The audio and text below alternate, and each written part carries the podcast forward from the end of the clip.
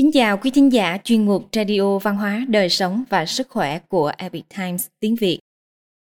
Hôm nay chúng tôi hân hạnh gửi đến quý vị bài viết của tác giả Derby de Silver có nhan đề Vị Tổng thống bí mật của Hoa Kỳ.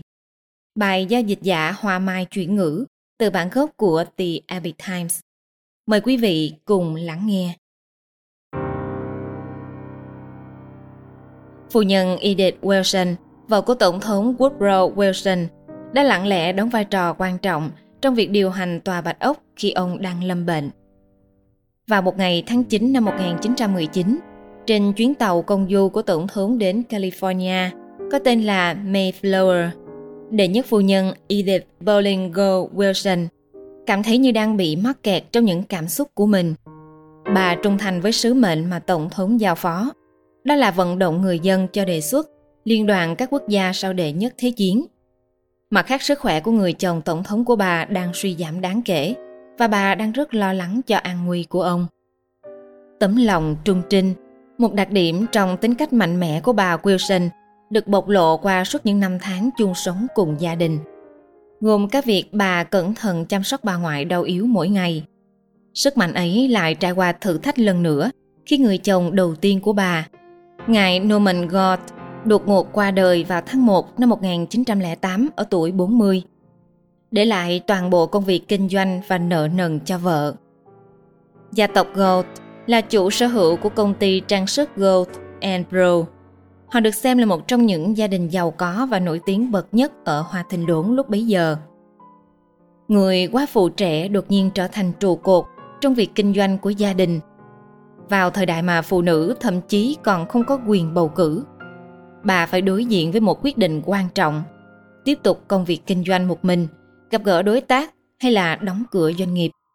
Nơi đã từng phục vụ những vị khách đặc biệt nổi tiếng như tổng thống abraham lincoln, chính khách jefferson davis và nhà phát minh alexander graham bell. Và như thường lệ, quá phụ god, đệ nhất phu nhân tương lai, chấp nhận nhìn thẳng vào nghịch cảnh trước mắt và quyết định đối mặt với khó khăn với một nhóm nhỏ những người bạn đồng hành đáng tin cậy. Sau nhiều đêm thức trắng, bà quyết định vẫn tin tưởng vào nhân viên trong doanh nghiệp và chuyển giao quyền quản lý cho một nam nhân viên đã trung thành với gia tộc God suốt hai thế hệ. Đem lại hòa bình cho thế giới. Tuy sức khỏe và khả năng chịu đựng của Tổng thống Wilson đã giảm sút rõ rệt trong nhiệm kỳ thứ hai, nhưng chính trị gia và cựu nhà giáo 63 tuổi vẫn quyết định bắt đầu chuyến công du tới miền Tây. Ông tự giao cho mình vai trò cố gắng đàm phán hòa bình thế giới sau Thế chiến. Ngài Tổng thống và đệ nhất phu nhân, người luôn sát cánh bên ông, đã trải qua 6 tháng mệt mỏi ở Paris để đàm phán hòa ước Versailles cho chiến thắng của khối đồng minh. Ngài Tổng thống có được sự hậu thuẫn rất lớn từ người vợ thứ hai. Đồng thời ông cũng khiến bà trở nên tự tin trên mọi khía cạnh cương vị của mình – như họ cùng nhau đọc các công văn từ khắp nơi trên thế giới gửi đến.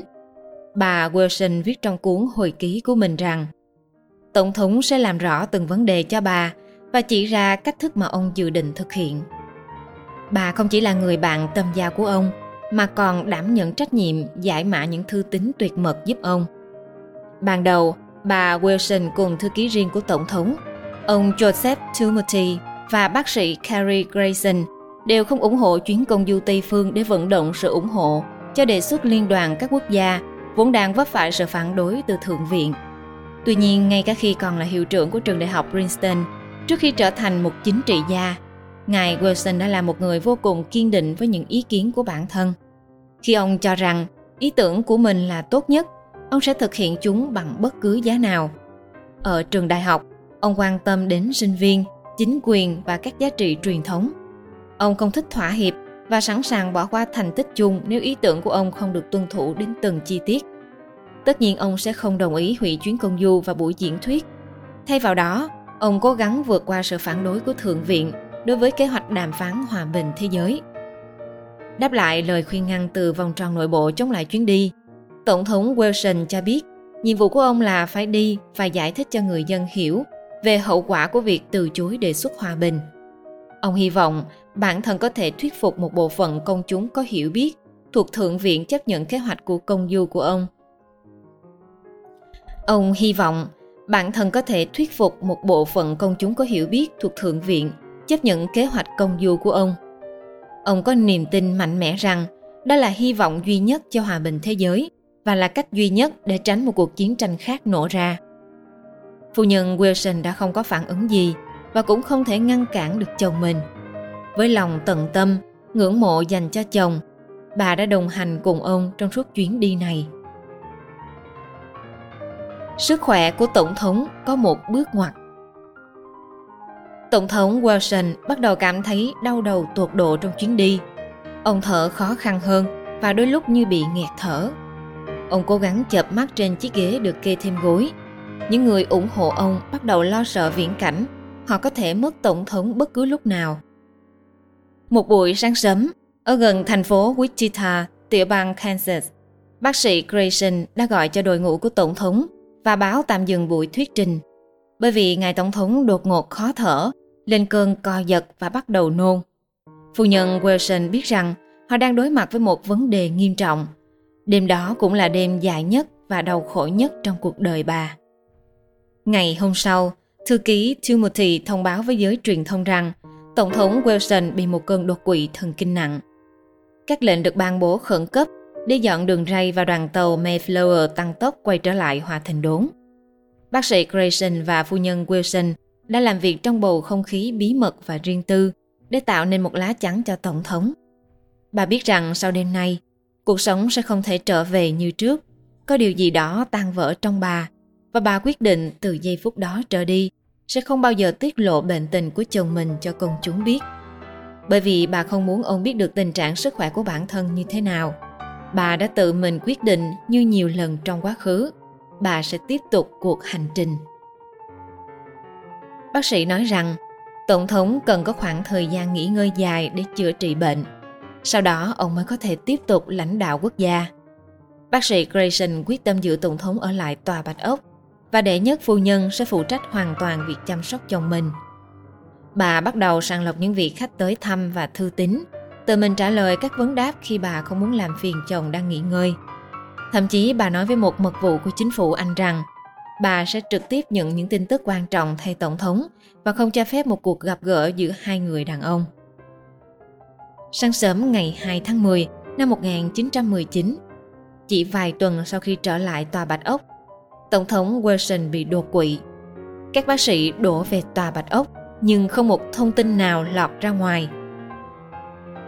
Ông Ike Hoover, chánh văn phòng tòa Bạch Ốc nói rằng đây là khởi đầu cho sự lừa dối đối với người dân Mỹ. Ông đã ở bên ngoài phòng ngủ của Tổng thống sau khi bác sĩ Grayson khám cho ngài ấy xong và kêu lên Chúa ơi, Tổng thống bị liệt.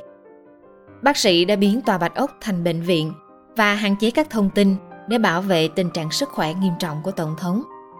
Trong cuốn hồi ký của mình, phu nhân Wilson viết rằng chồng bà bị đột quỵ và liệt nửa người bên trái. Một bên tay và chân của ông không thể cử động được.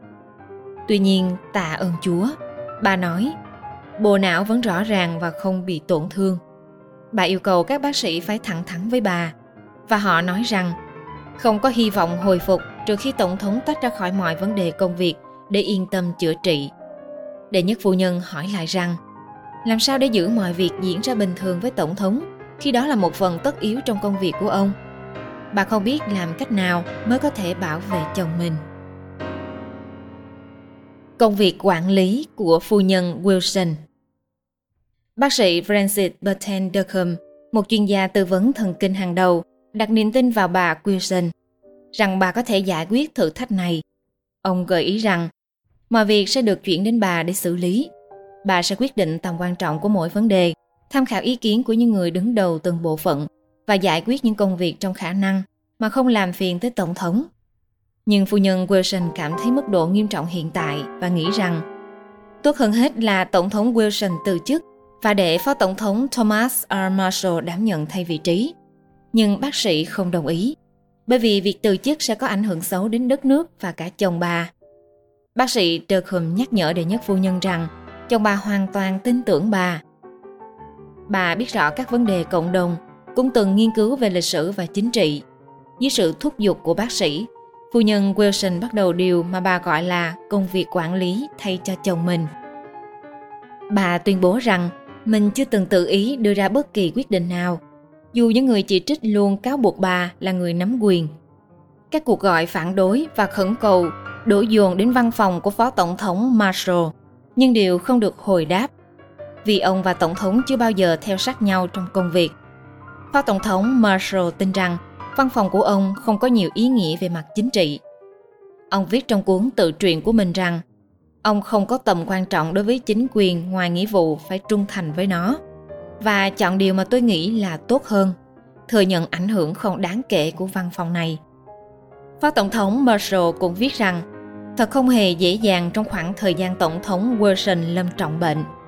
Như một trò đùa vào mỗi buổi sáng, khi Phó Tổng thống chỉ có duy nhất nhiệm vụ trung chuông tòa Bạch Ốc và hỏi xem tình trạng sức khỏe của Tổng thống như thế nào. Tôi chưa bao giờ muốn vị trí của ông ấy. Và vì vậy, đệ nhất phu nhân Edith Bowling Gore Wilson vẫn tiếp tục công việc quản lý của mình. Bộ phận lưu trữ của tòa Bạch Ốc ghi lại rằng sau khi Tổng thống Wilson bị đột quỵ nặng, phu nhân đã chuẩn bị mọi vấn đề của chính phủ, điều hành cơ quan hành pháp trong suốt thời gian còn lại của nhiệm kỳ thứ hai của ngài Wilson. Mãi đến tháng 2 năm 1967, Quốc hội mới phê chuẩn tù chính án thứ 25 để giải quyết tình trạng thương tật và kế vị của Tổng thống. Trong đó, Mục 3 yêu cầu Phó Tổng thống đảm nhận quyền hạn của Tổng thống. Nếu quy định này được đưa ra trước năm 1967, nước Mỹ sẽ không bao giờ có một tổng thống bí mật. Bài báo này ban đầu được đăng trên tạp chí Essence của Mỹ. Chú thích của dịch giả Thomas Woodrow Wilson, sinh năm 1856, mất năm 1924, là Tổng thống Hoa Kỳ thứ 28, là một người mộ đạo giáo hội trưởng lão và là nhà trí thức hàng đầu của thời kỳ tiến bộ. Ông đã làm chủ tịch của Đại học Princeton và sau đó là một thống đốc cải tổ của tiểu bang New Jersey năm 1910. Jefferson Phineas Davis sinh năm 1808, mất năm 1889, là chính khách Hoa Kỳ với cương vị Tổng thống của chính phủ Liên minh miền Nam trong thời kỳ nội chiến Hoa Kỳ năm 1861 đến năm 1865. Khối đồng minh là tên gọi một khối liên minh quân sự quốc tế, được thành lập trong cuộc Thế chiến thứ hai để chống lại sự bành trướng của phe trục do Đức Quốc xã, Đế quốc Nhật Bản và phát xít Ý lãnh đạo. Quý thính giả thân mến, chuyên mục Radio Văn hóa, Đời sống và Sức khỏe của Epic Times tiếng Việt đến đây là hết. Để đọc các bài viết khác của chúng tôi, quý vị có thể truy cập vào trang web epictimesviet.com. Cảm ơn quý vị đã lắng nghe, quan tâm và ghi danh theo dõi kênh. Mến chào tạm biệt và hẹn gặp lại quý vị trong chương trình lần sau. Kính chúc mọi điều bình an và tốt lành tới quý vị cùng người thân.